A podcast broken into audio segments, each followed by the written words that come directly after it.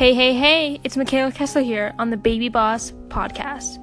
Today, I want to start off with my introduction to my podcast. I am so excited to actually be doing something other than blogging and occasionally showing up on Instagram stories. Um, I wanted to let you guys know that this podcast is made so I can get some information out to you guys in education, um, some life stories, anything that is photography related, life related, or even just answering some questions I've gotten lately.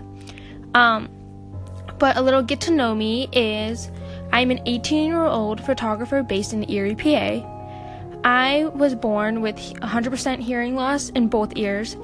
Uh, my brother was born the same way. It is a genetic or more of a gene that my parents both had. And so it's really cool because my brother and I are the only two people in the whole entire family that have a hearing loss. So me and him have been able to go through life together in a way that most siblings might not, because we go to doctor's appointments, we go to checkups, we go to all those things that my I can't relate to my mom and dad about, but I can relate to him and talk about the things that we experience that most people wouldn't, in my family at least.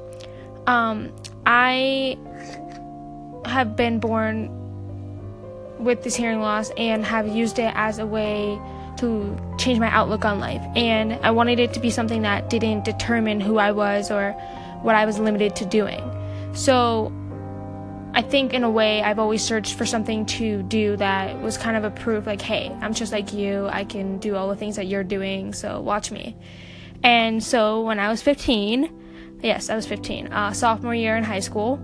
Um, literally July first, I picked up my dad's camera that he had laying around the house, and he had used it to take pictures of us just like as kids, so he we had nice photos of the family. And I picked it up one day, didn't even know how to use it really, and called my friend, and we just started taking pictures. And I did it because I looked up to this other photographer around in the same area as me, and I was like, okay, she has an empire. She has people who love her work, people who see how hard she works, and it, it's almost an admiration that I wanted to have. So I started. The only place I knew how was, was pressing a button. I didn't know how to use the settings. I didn't know how to, didn't know how to do anything really. So I picked up this camera, took pictures with my friend, and literally made a Facebook page, made an Instagram, and I thought that that was it. Like, I could just post pictures and that was good. Like, life was good. I would make some money off the side, but I was getting experience before that. After that, I made a Facebook page. I probably had like ten followers, and then Instagram was a slow start too. And then I got a cheap editing software that I used off the thirty day trial basis, and I changed it every time or changed my email every time. And then I would spend, I'm not kidding, hours upon hours at a chair desk, or at a desk in a chair, watching YouTube videos, Googling sites on how to use my camera. And then, you know, after my first session, I finally learned how to do the basics. And then I was using A F and uh, those manual modes, they're non-manual modes that were making the pictures turn out the way the camera thought it should. I wasn't using manual. And my gosh, I've been doing it ever since, and I love it. Um, I did not ever have that strive for photography ever since I was like two years old. I never had that, you know, eye for it as, as long as I can remember. I just picked up a camera one day. I said, maybe this is something I'm going to try out.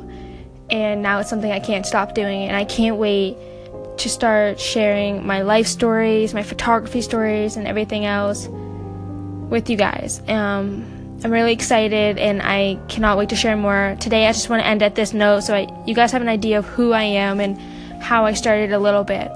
But next episode, I'll be talking more about why I chose to do a podcast and why I decided to do photography and how it's led to me doing what I am doing now. That's all I have for you guys today. Have a great day.